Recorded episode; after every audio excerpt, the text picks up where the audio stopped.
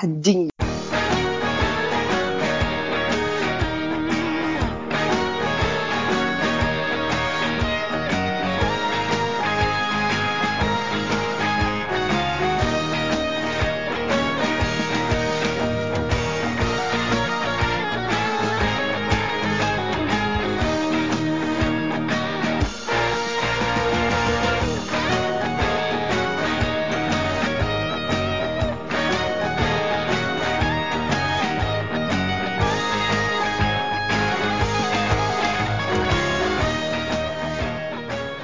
Balik lagi di podcast Sang Au, masih bersama saya Diki Bangsit. Kali ini episode lima belas yang akan membahas soal kehidupan mahasiswa kuliah sambil kerja. Silakan, boleh diperkenalkan dulu namanya siapa? Oke, halo halo halo. Terima kasih Mas Bangsit ya. Kenalin, nama saya Daniel dari Surabaya. Kreksi Hirit Setro. Aduh, aku sibukan apa Daniel? Saya kesibukannya ya biasa lah, kerja aja. Kerja, kerja sambil kuliah? Enggak lah, sekarang kerja aja, kuliahnya udah selesai dulu aja. Tapi dulu sempet ya kuliah sambil kerja? Iya, hmm. sempet dulu waktu tahun berapa? dua ribu empat belas, dua ribu lima belas sampai dua ribu tujuh belas pun masih kerja kelihatannya. Wih, keren, keren, keren, keren. Motivasinya apa dulu? Ini, ini lo, ini lo pak Anu, ya? Ini lo, oh iya, saya hmm. tuh motivasinya itu, saya tuh head down orangnya, pengen, iya, saya tuh pengen head down ceritanya di sini tuh, waktu oh, gitu. dulu itu, hmm. iya, jadi pengenan gitu beli barang atau makan enak gitu. Iya, yeah, kan andalin uang saku aja nggak cukup ya. Iya, yeah. Uang saku dulu aja sehari sepuluh ribu. Satu bulan, eh satu bulan, satu ya satu minggu itu saya cuma dapat sekitar seratus ribu ya, sama bensinnya. Iya, yeah, serius, nggak bohong ya. Oh ya Allah, padahal yeah, zaman dua ribu lima belas itu yang dulu. Iya, yeah, dari empat belas masuk kuliah itu tetap naiknya itu lama, naik hmm. uang sakunya lama. Jadi memutuskan untuk kerja itu tadi gara-gara pingin headphone itu tadi, karena pemasukan yeah. kurang gitu. Iya, ya benar-benar. Sungguh sangat berbeda sekali. Iya, istilahnya itu bukan headphone dulu itu ceritanya. Apa-apa. Cukup, cukup, cukup. Maksudnya buat beli ini cukup, buat beli itu cukup, pingin ini cukup, pingin itu cukup gitu. Makanya harus mencukupi kebutuhan. Kalau hanya mengandalkan uang saku itu susah.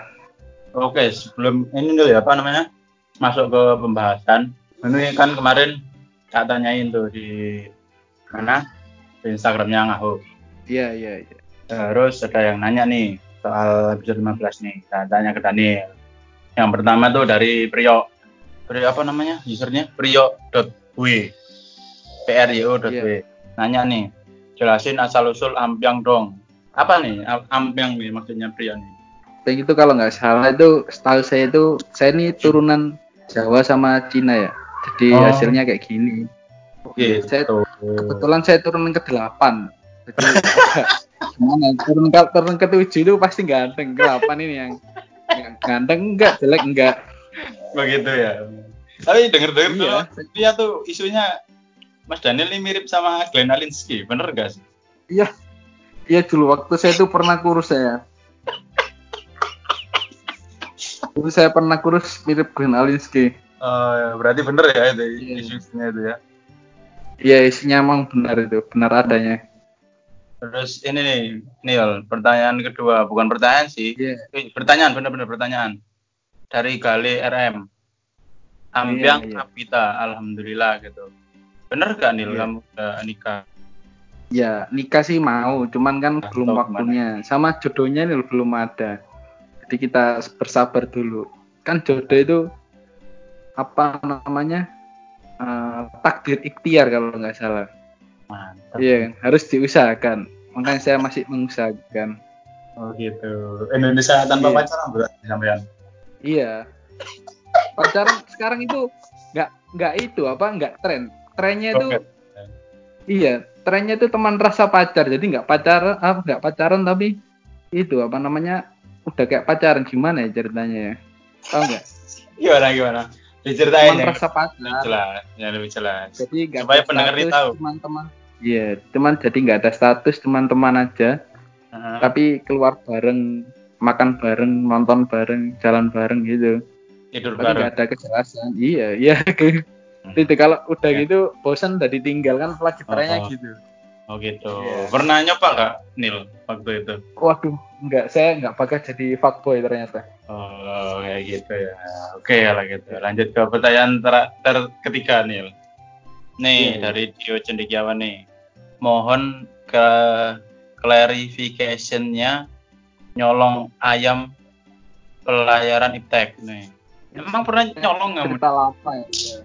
Bukan nyolong sih, saya itu korban, korban itu, korban hipnotis saya ternyata. Oh, di pelayaran I P T E K ada saya tukang hipnotis. Seperti, iya, saya itu seperti Robin Hood ceritanya itu. Iya, kok bisa gitu? Gimana gitu? Gimana ceritanya? Robin Hood-nya gimana tuh?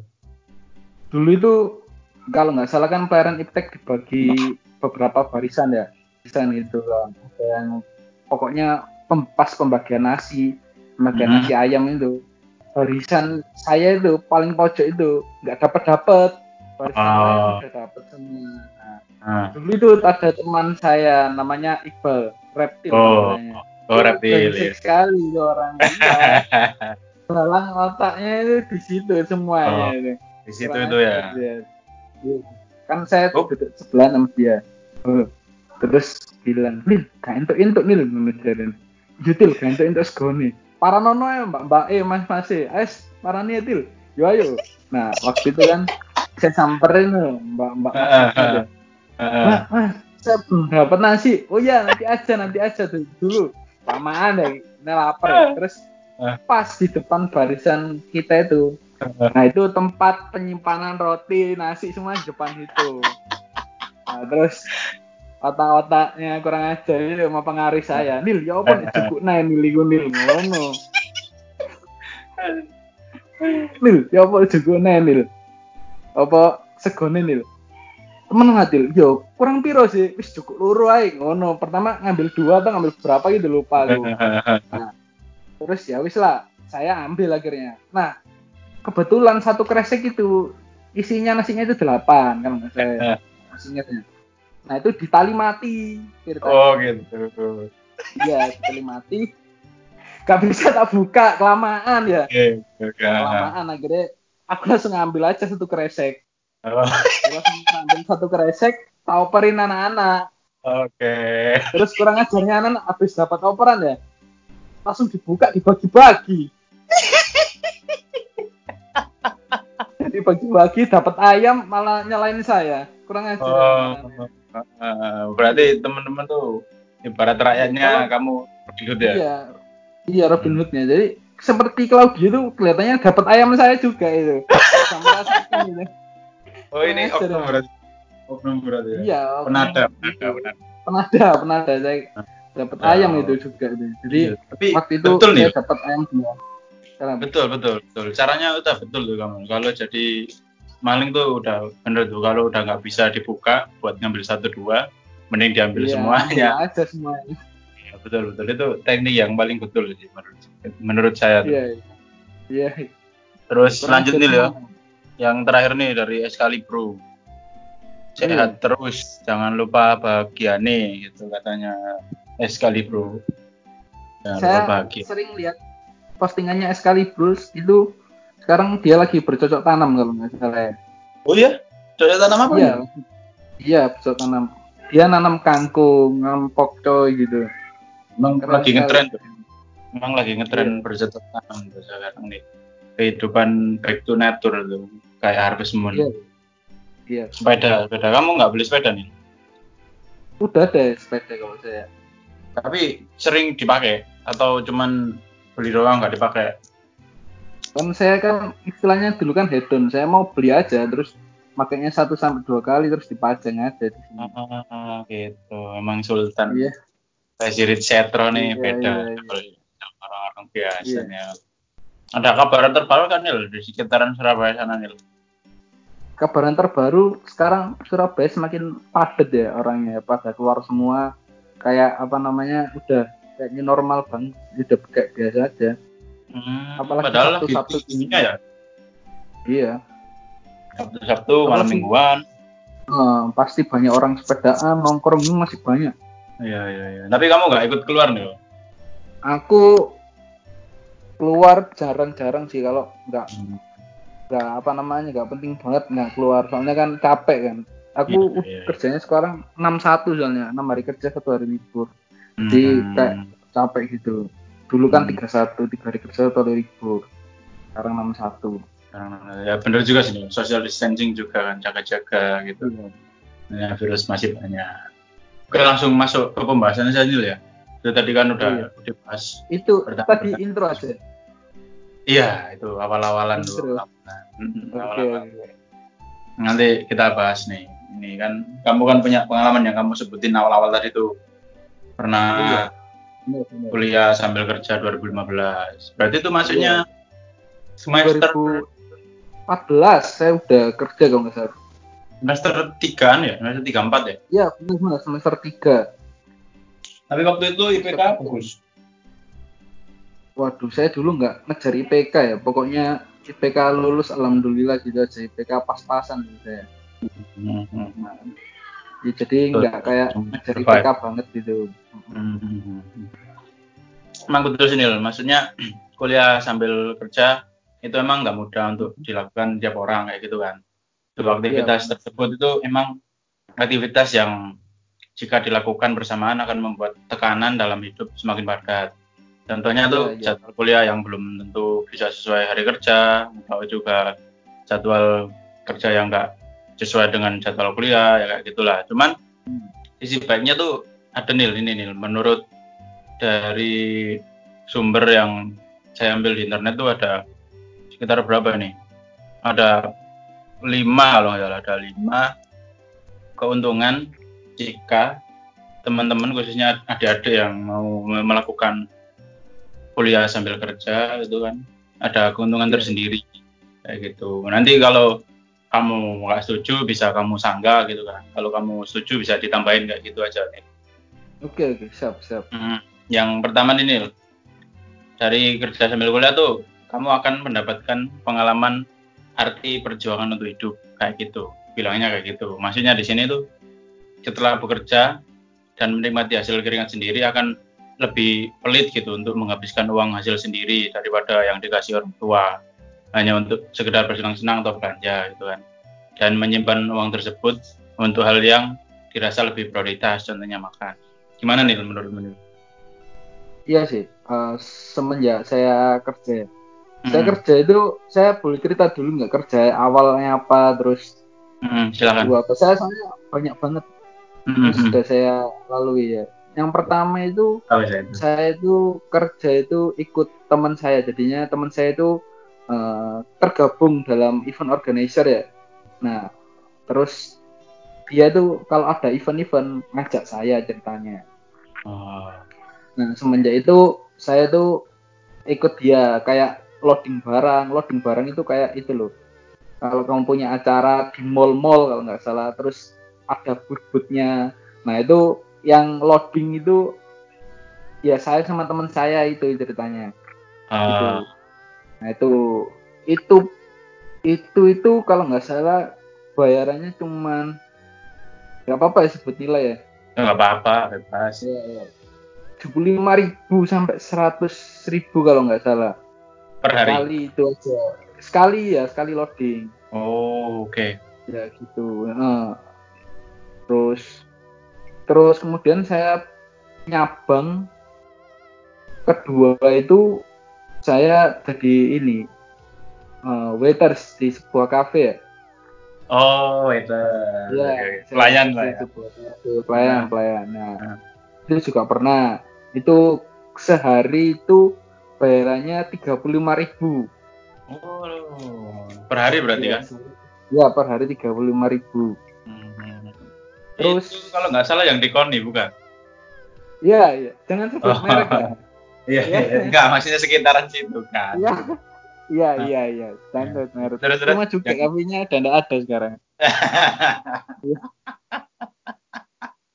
eh, terus, terus, terus, lanjut, lanjut. Terus lanjut, uh, saya juga ikut guru saya. Jadi guru saya S M A itu uh, ternyata itu pem, pembina sama pembimbing, sama juga pembicara. Pembina, pembimbing, dan pembicara guru-guru se-Surabaya. Jadi kalau ada namanya itu pelatihan sebelum M O S, kalau lupa dan apa namanya pelatihan guru-guru sebelum M O S. Pelatihan? Itu kan ada pelatihannya dulu. Pelatihan oh. buat guru-guru sebelum OSPEK, sebelum M O S, M O S namanya. M O S hmm, karena hmm. S M A itu M O S, masa hmm, orientasi siswa. Pendidikan dasarnya gitu berada di kelas gitu. Ah iya, kan guru-gurunya dikasih bekal dulu. Hmm, hmm.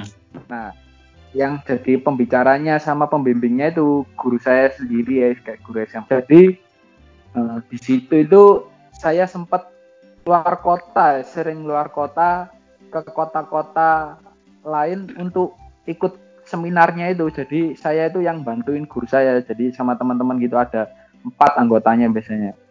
Oh keren. Kemana aja tuh iya, biasanya? Tergantung. Eh, ke Malang pernah, ke Malang pernah, ke Jombang pernah. Ke Yogyakarta juga sampai gitu pernah.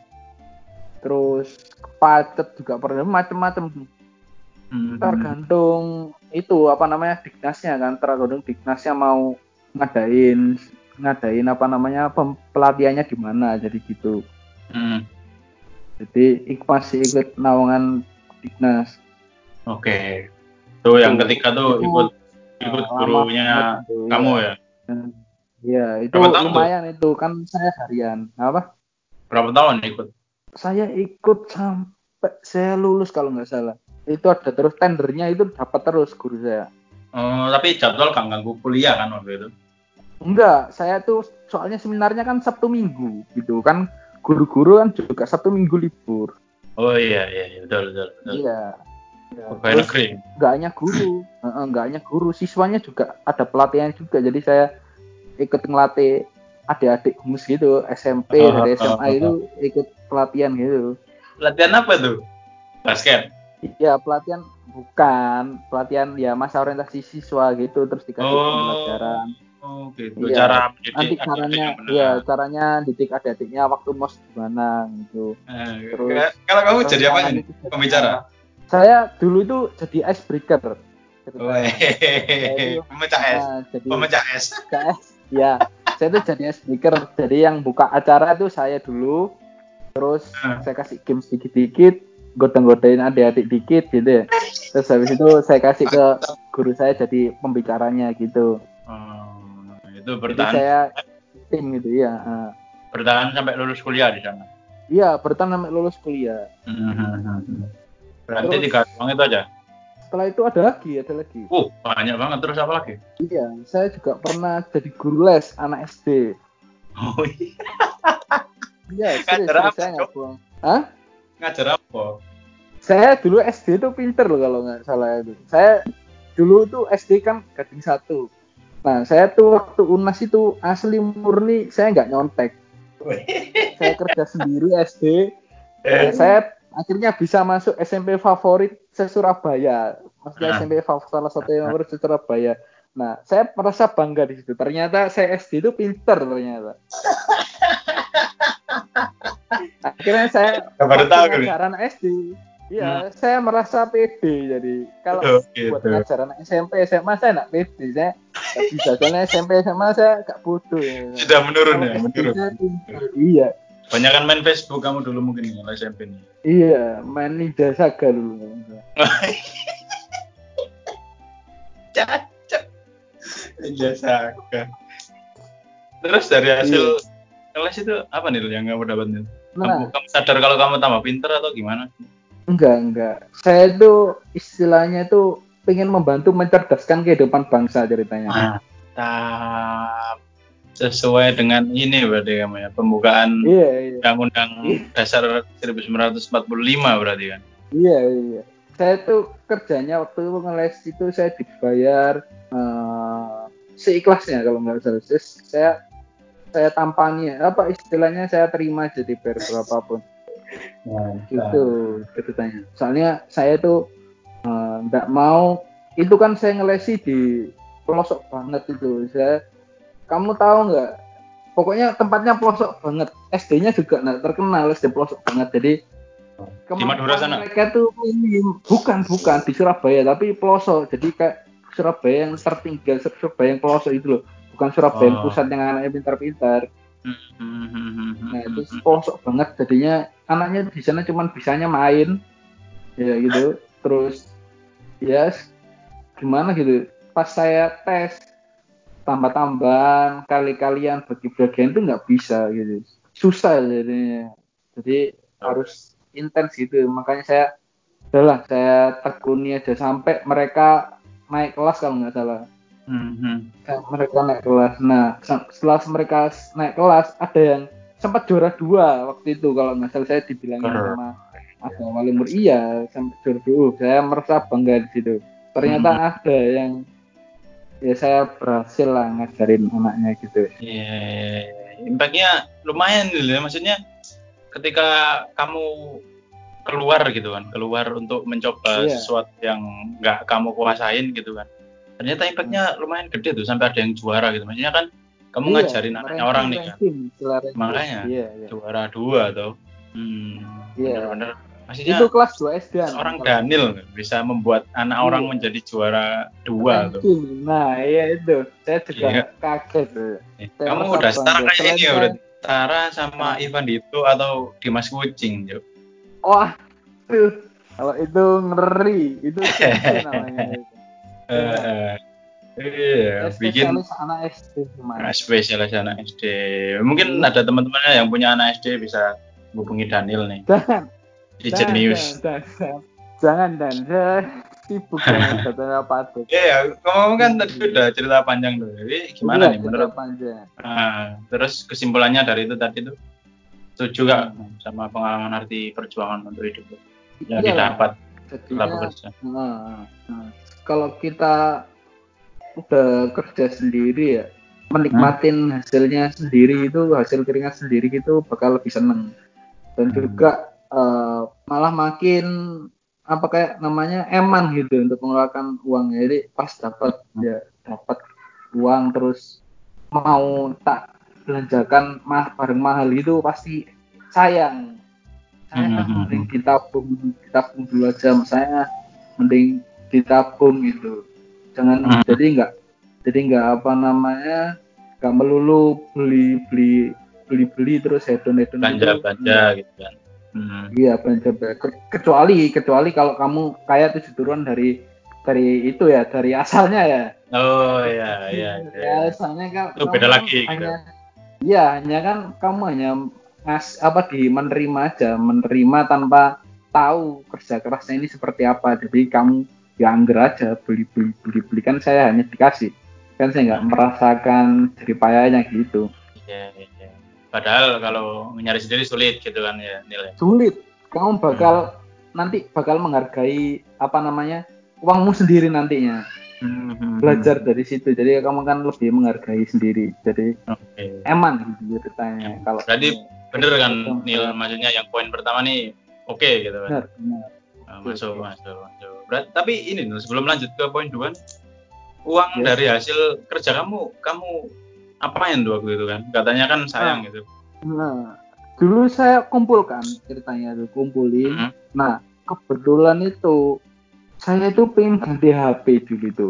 Jadi oh, ceritanya oh. semenjak saya masuk kuliah itu terakhir saya dibeliin H P itu pakai uang orang tua itu waktu masuk kuliah itu terakhir. Jadi setelah itu saya itu nggak pernah minta buat beli H P lagi. Lihat. Jadi saya beli H P itu pakai uang saya sendiri. Jadi hasil jeripaya sendiri saya pakai beli H P gitu. Mm-hmm. Sampai sekarang gitu. Oh, emang waktu itu prioritas gadget lah ya. Kalau nggak ada handphone waktu itu mungkin ketinggalan untuk informasi dari perkuliahan atau kerja gitu ya. Eh, sama Keren. sama kayak apa ya? Reward lah istilahnya, reward. Hmm, setelah bekerja keras, kita ya, mereward kita keras, dengan pulin uang ya. Uh-huh. Oh, ini loh rewardku ini. Saya bisa berhasil. Mencintai diri sendiri, Bang ya. Iya, benar. Hmm. Oh iya, kita lanjut ke poin dua ya. Itu tadi kan yang pertama mendapatkan pengalaman arti perjuangan untuk hidup. Nah, yang kedua nih membuat orang tua bangga dan lebih menghargai usaha orang tua dalam membesarkan kita. Maksudnya di sini tuh kita akan lebih paham rasa lelah yang orang tua rasakan saat mencari uang hmm, ya, untuk kebutuhan keluarga, dan maka akan tercipta rasa memahami antara orang tua dan anak kayak gitu. Gimana Biang menurut Biang? Iya, ya. Jadi seperti yang poin pertama tadi saya jelasin, kita itu bakal tahu jeripayanya orang tua itu waktu kerja keras itu gimana buat menghasilkan uang buat kita itu loh. Hmm, Terus hmm. kalau yang membuat orang tua bangga itu tergantung ya. Ada dua tipe jenis orang tua kalau nggak salah itu. Nah, itu. Apa aja tuh? Yang salah satunya itu kayak eh, dukung, dukung anaknya. Wis terserah, iya. Kamu mau kerja, mau cari pengalaman, udah terserah nggak apa-apa. Tapi harus tetap kuliah jalan, eh, lulus juga te- tepat waktu, maksudnya nggak nggak molor-molor banget gitu ya. Mm-hmm. Kuliah sambil kerjanya. Ada juga yeah. yang tipe kedua, kayak orang tua tuh nggak mau anaknya susah, jadi udah kamu nggak usah kerja gitu, kamu nggak usah susah, biar orang tua aja yang susah gitu, udah kamu tinggal kuliah ya, ngerjain tugas, udah kamu lulus gitu, barusan kamu lulus gitu baru bisa kerja. Ada yang tipe yang kayak gitu kan. Oh iya, berarti nggak nah. semuanya bisa apa yang enggak semua bisa. Orang tua bisa bangga hmm. dengan anaknya yang udah kerja ya, sambil kuliah. Sambil kuliah. Nah, ada yang marah-marah malah, "Ngapain sih kamu? Kamu apa namanya? Kerja bareng, kerja ya kerja sambil kuliah. Orang-orang tua yang kerja kok." Nah, kan ada yang gitu biasanya. Orang tua hmm. kan gitu. Karena ada hmm. pro kontra nih di sini. Yo, pasti itu pasti. Tapi orang tua hmm. kamu Nil termasuk yang ya. kategori yang, A apa B? Yang tipe pertama yang dukung anaknya, jadi mama, mama sama papa itu terserah, jadi terserah pokoknya halnya itu positif, hmm. bisa bangun itu apa namanya soft skill kan ceritanya kan. Iya. Kita hmm. itu nanti ada di ini poin terakhir. Oh poin terakhir ya. Iya.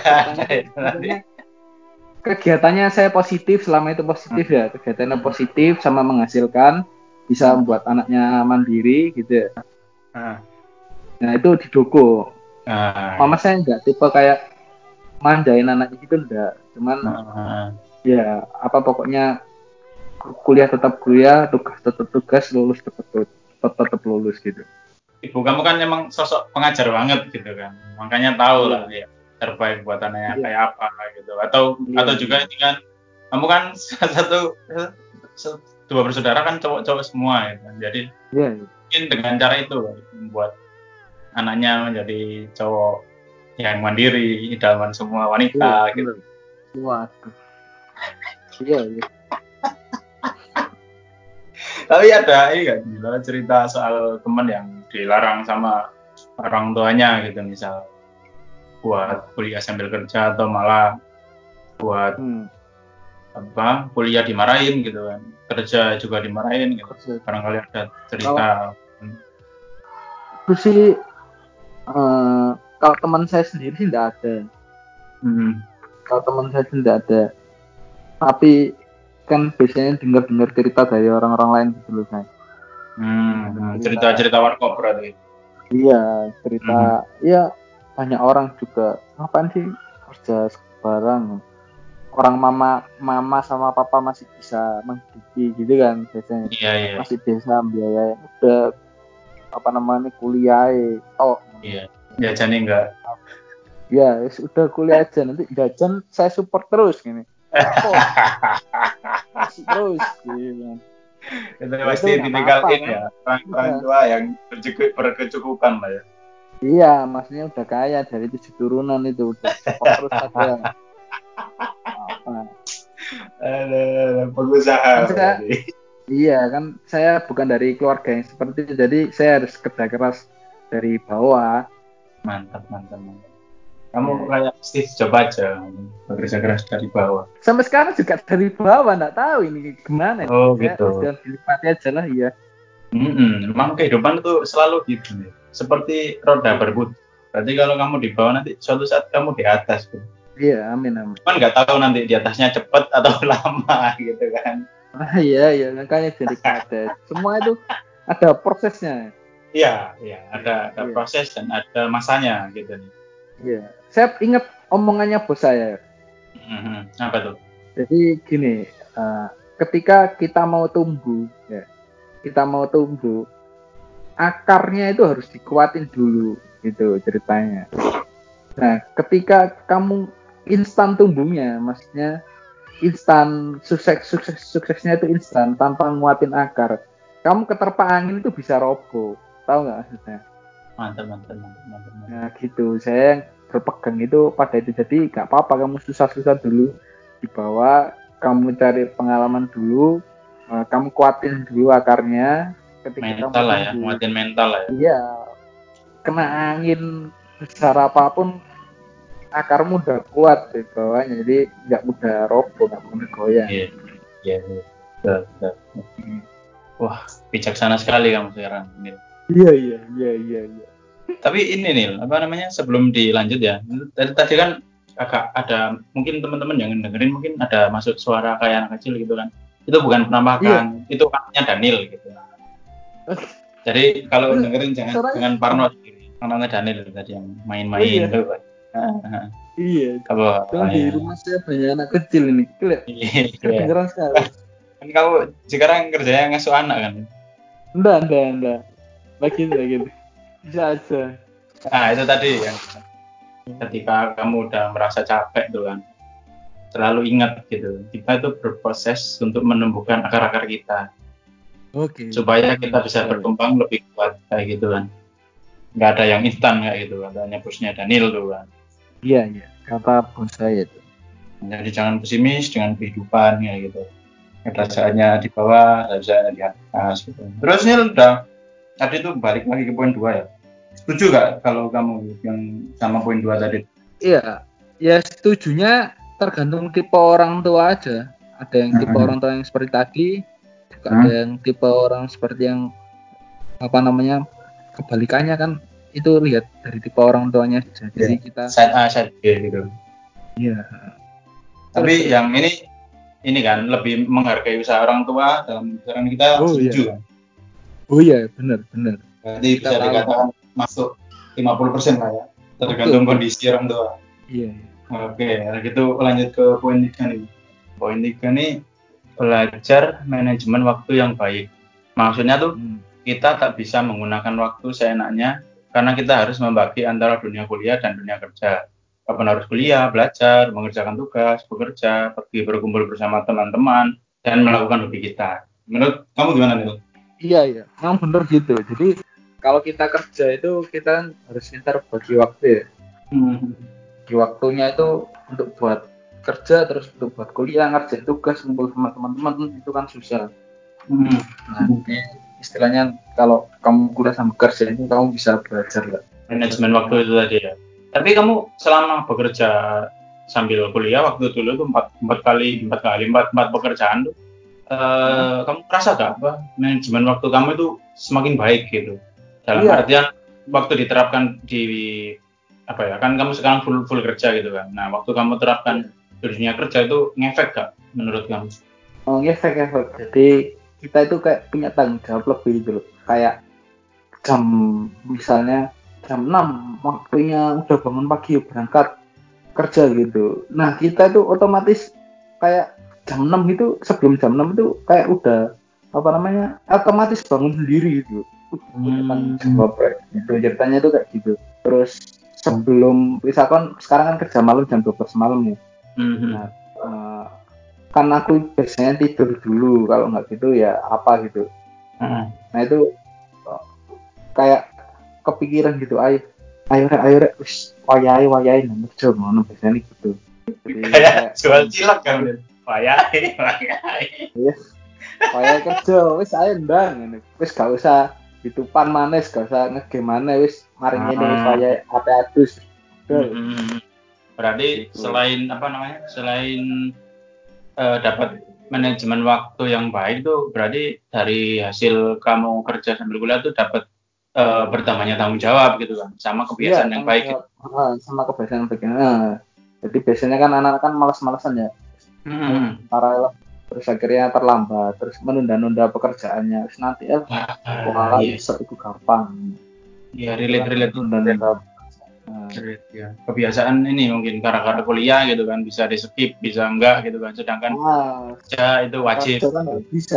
Ya kan mm-hmm. ikut orang. Gitu. Iya, iya. Jadi lebih ini nih, apa namanya, tanggung jawabnya kita lebih tinggi gitu kan. Terus kebiasaannya udah iya. dari dulu kayak gitu. Iya sih betul. Iya. Saya ngerasa kan saya dulu gak, gak ngalamin ya nih, gak ngalamin kuliah sambil iya. kerja. Gitu. Memang iya. Iya. Jadi agak lebih malas gitu untuk bangun untuk, untuk apa gitu. Hanya kebiasaan ya waktu kuliah mungkin, waktu awal-awal dulu tuh. Iya sih, saya saya setuju sih kalau yang ini. Saya malah baru tahu tuh kalau bisa menimbulkan tanggung jawab yang lebih gede lagi tuh, untuk yang pernah ngalamin. Apalagi dulu saya kan pernah ikut event organizer, jadi kita itu loadingnya sampai malam-malam banget ya. Loading itu yang mempersiapkan acaranya saya malam banget ya. Dulu saya pernah mempersiapkan acara sampai jam tiga pagi ceritanya itu. Mempersiapkan dekor-dekor ruangnya sampai jam tiga pagi. Acaranya dari jam tujuh pagi. Jam tujuh, bayangin acaranya jam tujuh pagi.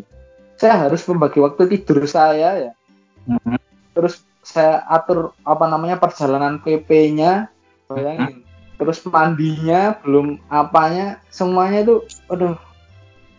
Apa namanya harus bener-bener udah bisa oh, aku tidur cuma satu jam aja lah. Terus mandi, mandinya cuma setengah jam. P P-nya, P P-nya setengah jam gitu. Berangkatnya setengah jam dari sini ke venue gitu harus ada apa namanya perkiraan waktu-waktu gitu. Mendetail gitu ya Nil ya. Plan iya. Kalau kamu meleset sedikit, aku tak tidur satu jam setengah ah. Tiba-tiba berantakan. Gopo, uh, gopo berantakan. Waduh, air telat-telat nanti dari sana dimarahin gitu kan. Enggak ah, enak. Ya. Berarti emang harus ada planningnya ya Nil ya waktu untuk ya, manajemen waktu itu ya. Iya benar. Banyak pengalaman nih dari Daniel Ferlando nih yang bisa di-share ke teman-teman kan. Kalau misal kita belum bisa belum belum terbiasa untuk memanajemen waktu, bisa untuk di planning kayak tipsnya dari Daniel tadi tuh, dari jam berapa tidur gitu kan, terus jam, jam terus butuh berapa menit untuk mandi gitu, butuh berapa jam untuk angkat kayak gitu. Perlu ditulis atau di planning kayak gitu kalau kata Dani. Berarti setuju nih yang poin ketiga, belajar yeah. manajemen waktu yang iya, yeah, setuju setuju. Kalau kita lanjut nih ke poin empat. Dari tadi kamu setuju setuju aja nih. Iya, yeah, memang benar saya. Berarti kali ini apa sumbernya nih enggak enggak enggak enggak abal-abal. Yeah. Biasanya soalnya bodoh nyopanya. Iya, nyopotnya dari website-website yang kurang terpercaya gitu. Oke, poin empat nih. Manfaat dari kuliah sambil kerja tuh. Memiliki koneksi, hubungan pertemanan, dan kerja yang luas. Maksudnya akan ada teman kampus dan rekan kerja. Kita hmm. tidak cuma akan membahas atau ngobrol soal tugas kuliah ataupun ujian, tapi juga soal proyek dan kerjaan kantor seperti apa. Dari situ koneksi kita akan terbangun dari luar dan dari dalam kampus.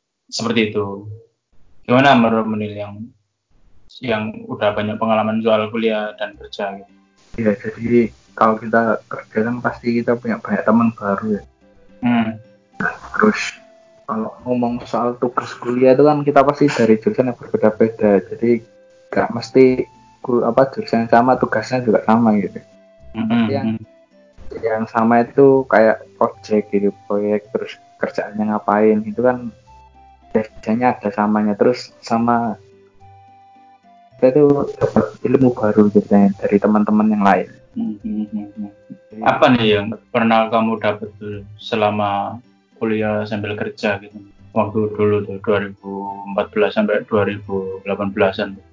Jadi kan dulu pernah ya jadi waiter ya, jadi teman-teman teman-temannya saya itu di sana kan uh, basicnya dari perhotelan ya, kafe.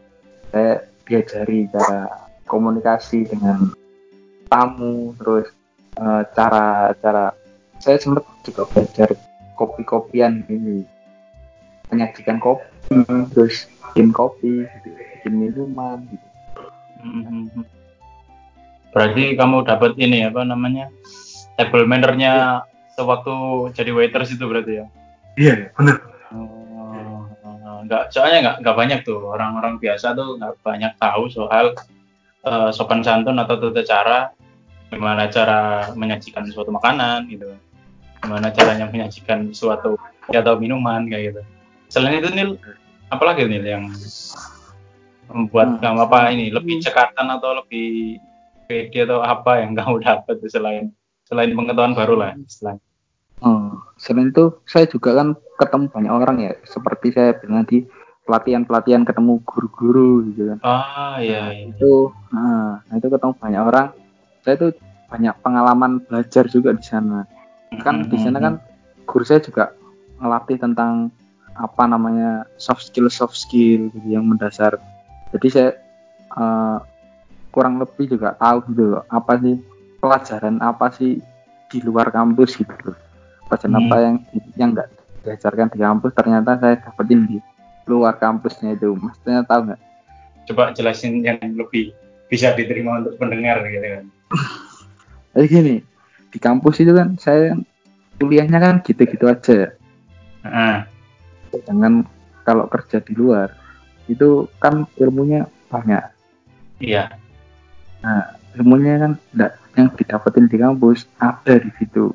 Kayak kamu apa namanya berbicara di depan umum. Ah, public speaking ya. Public speaking terus mm-hmm. uh, cara menyampaikan sebuah materi ke orang lain supaya orang lain itu tahu tentang materimu itu apa. Cara penyampaian terus uh, berani berkomunikasi dengan orang lain. Itu kan di kuliah kan nggak dapat itu.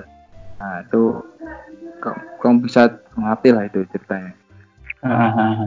Berarti itu masuk ke poin lima nih, mendapatkan skill dan pengalaman kerja sebelum lulus kuliah gitu. Oh, kan. Gitu gitu. Iya, maksudnya kan ini setuju nggak kamu memiliki koneksi hubungan pertemanan dan kerja yang luas. Setuju berarti ya? Oh, setuju setuju. Saya juga nah. teman banyak dan teman-teman baru. Waktu kerja yang itu tadi ya, yang jadi waiters gitu ataupun ikut yeah. menjadi pemandu acara yeah. gitu kan. Iya, iya, iya. Ya, dan benar, itu benar. Banyak koneksi ya, entah guru-guru gitu, entah hmm. sesama pemandu acara gitu. Berarti ya, kamu benar, setuju benar. Ya, empat, setuju empat. Ya, yang lima ya. Nih udah pasti setuju kamu nih mendapatkan skill dan pengalaman ya, kerja ya. Kuliah gitu. Yang disampaikan Daniel kan tadi kayak dapat table manner gitu, terus public speaking dan lain-lain. Berarti dari kelimanya ini setuju semua nih ya, berarti. Iya, cuman yang nomor dua aja ya.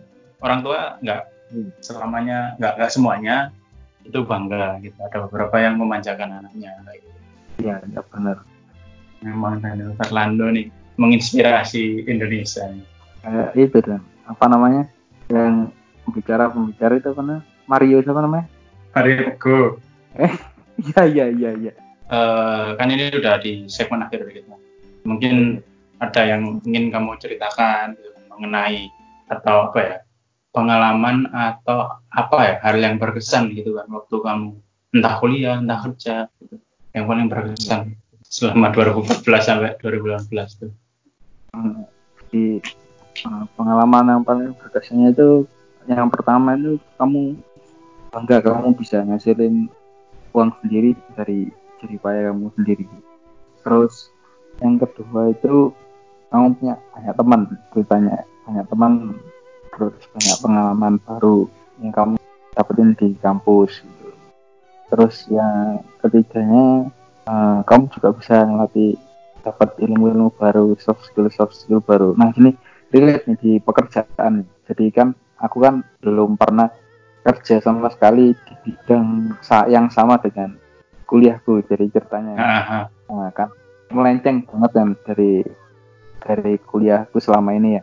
Waktu interview itu ditanyain pasti nih masih ditanyain pernah kerja belum, pasti gitu ya, pernah kerja belum. Pengalaman kamu yang di kuliah itu kalau kamu udah pernah kerja pernah dapat sesuatu kamu bisa jual di situ dari situ.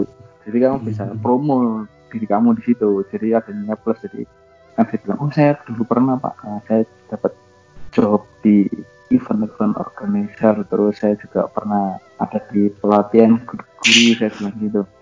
Mm-hmm. Terus saya juga pernah apa namanya uh, mengkoordinir uh, suatu acara gitu. Saya kan juga ikut-ikut dalam sebuah apa namanya kelompok gitu kan. Saya kan kan itu jadi lepas oh terus kamu kerjanya di sana ngapain? Ya ada kayak tadi menyiapkan pak menyiapkan acaranya, terus berkoordinasi dengan orang-orang gitu. Hmm. Komunikasi kan yang terpenting kan di pekerjaan kan itu. Ketika kamu kurang mendapatkan itu, kamu kan nggak bisa menjual atau mempromosikan mempromosikan dirimu. Waktu kamu ditanyain waktu ngelamar kerja, kamu bisanya apa? Uh, apa ya? Untung-untung kalau kamu dilihat ya, jadi bisa uh, ilmu kamu di semasa kuliah. Kalau kamu udah pas-pasan, terus kamu nggak pernah kerja, terus tanyain gimana? Saya bisanya cuma Excel sama Word sama PowerPoint pak gitu. Kan kamu istilahnya kan nggak menjual sekali kamu di pekerjaan. Dan itu banyak sekarang ya di luar sana yang lo di itu. Jadi nilai plus di waktu kamu keluar dari kuliah terus ngelamar terusnya pengalaman itu itu.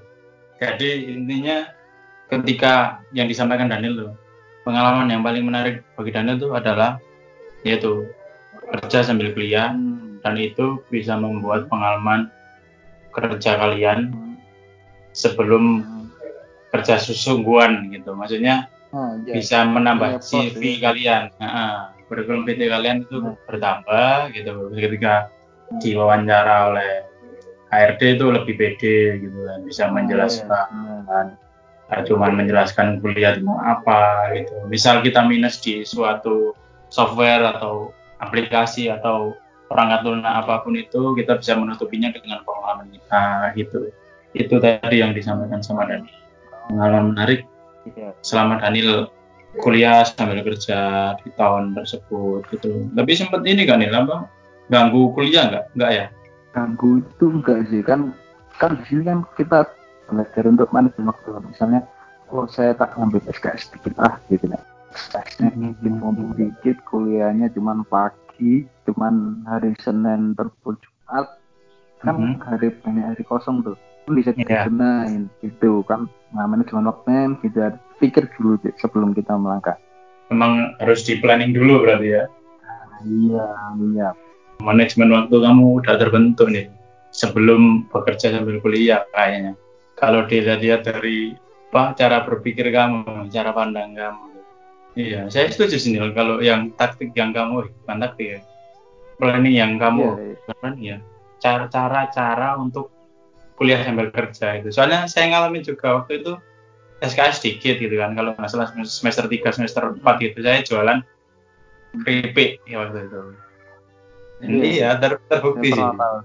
Dengan jadwal kita yang senggang gitu. Kita bisa menghasilkan uang kayak gitu. Tapi sering dicuri waktu itu. Ada yang nggak baik itu kayaknya tuh ya, iya kan terus ada yang protes juga, ayam ayam grabe ayam, kalau sore kan udah melempem gitu. Memang ingkong kemasannya suka bocor memang ingkong ingkong ingkong oke ya mungkin itu aja sih kali ini lah.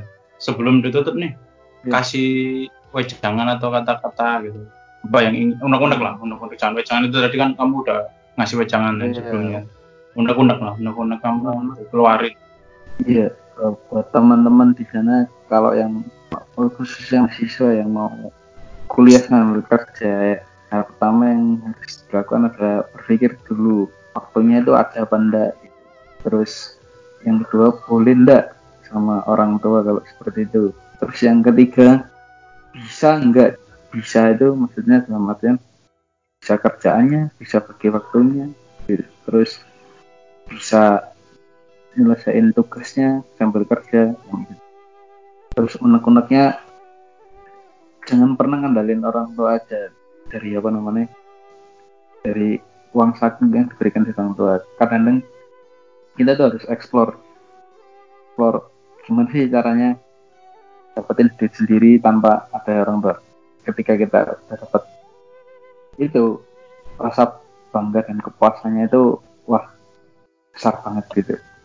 Jadi hmm. jangan pernah buat generasi muda mahasiswa-mahasiswa sekarang, emang kalau kamu buat cuman kuliah aja, kamu padahal di dunia luar sana dari dunia perkuliahan tuh masih banyak dunia-dunia lain yang nanti di kedepannya itu bakal berguna buat kamu. Jadi jangan pernah gak mencoba sesuatu hal yang baru selagi itu positif ya.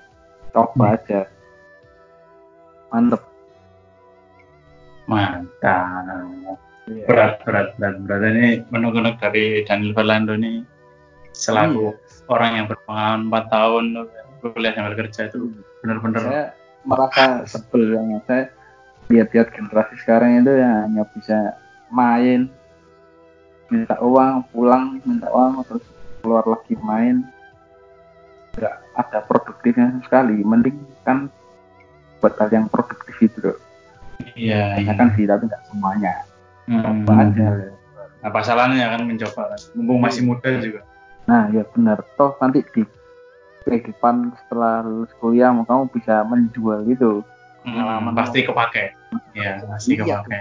Iya. Iya. Cuman ini nih yang sebelum ditutup nih, yang paling tak notice tuh ketika ini kata-kata dari Daniel kan, yang soal akar itu tadi itu. Oh iya iya. iya. Hmm, itu perlu di, nah, itu perlu diingat-ingat lah. Maksudnya jadi ya nambah nambah apa ya e, penyemangat, kata-kata penyemangat lah. Kalau memang di hidup ini kita harus menumbuhkan akar kita gitu kan, supaya ketika kita tumbuh nanti nggak gampang roboh. Itu itu perlu dinotis sama teman-teman. Kata-kata iya. bagus dari Daniel dan bosnya itu. Harus bisa diterapin. Iya. Pengen apa? Kadang generasi, kadang generasi sekarang tuh pengen tubuhnya instan kan. Buding dia aja. Ntar kamu tinggi, tapi masalahnya juga kan semakin banyak. Anginnya semakin iya. tinggi, anginnya semakin kencang. Ketika akarnya kuat ya siap-siap aja.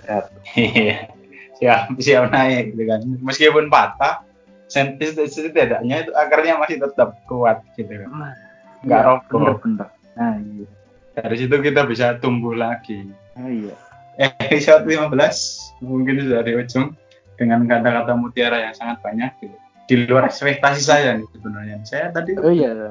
ekspektasi rendah gitu dengan seorang Daniel. Pasti pembicaranya ini soal kelucu-kelucuan gitu kan. Soalnya di awal itu udah bahas lucu-lucu. Ternyata ketika sampai hampir ke tengah gitu udah serius banget, kita serius. Jarang nih saya ngobrol sama Daniel Ferlando alias Amdeng nih dengan sosok yeah. seriusnya, bener-bener nih mungkin relate sama topiknya yang dirasa sama Daniel gitu, jadi dia ada emosi tersendiri gitu untuk di sharing ke teman-teman. Kita akhir aja ya yeah. mungkin kamu juga bisa pamit, saya Diki pamit ya, saya Daniel Ferlando Kresirit, saya terlalu pamit. Dadah.